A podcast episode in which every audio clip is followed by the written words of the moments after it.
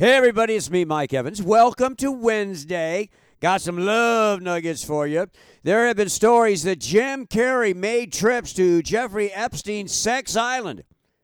And Jim Carrey says not only is that bullshoy, he's going to track down where the story originated and sue for libel and slander. Jim Carrey says he never even met Jeffrey Epstein. It is true. Bad Bunny and Kendall Jenner are an item. But be aware, in the past, Kendall's relationships, eh, they really haven't lasted very long, despite Kendall is only 27 years old. Boy, it just keeps getting worse and worse. Now, Brad Pitt's people have asked Angelina Jolie's people for her to stop talking about his relationships in public, which she has been doing a lot. Brad's taking a line out of Will Smith's vocabulary.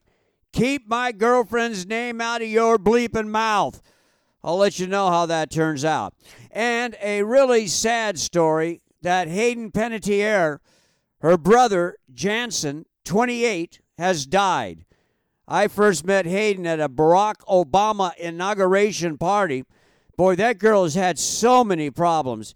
In and out of depression, married to Wladimir Klitschko, the heavyweight champion, had a baby with him then gave the baby up because of serious postpartum depression. Now his mother is taking care of the child. Now this, Hayden Panettiere, she needs our prayers. Movie news and an early review Cocaine Bear. It opens tomorrow.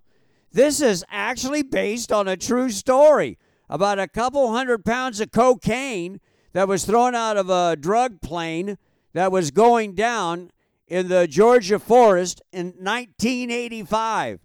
And a good portion of that cocaine was eaten by a bear. And the bear goes on a rampage that is scary, thrilling, and it is hilarious. The drug dealers want to retrieve what they can. The tourists in the area are clueless, and the media and police are dazed and confused. This is a very, very different movie than anything you've ever seen on a big screen before. Starring Keri Russell, Jesse, Tyler, Ferguson, and one of my favorites, Margo Martindale, and the last performance by Ray Liotta. Rated R, 90 minutes, four stars, Cocaine Bear.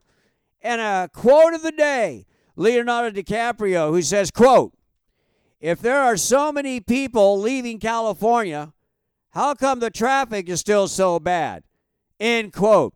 Leonardo always drives himself, loves cars, almost never uses a chauffeur. And by the way, Leonardo DiCaprio was raised right off Wilcox and Sunset Boulevard in downtown Hollywood. Hey, have a great day. We'll do it again tomorrow. I'm Mike Evans. I'll see ya.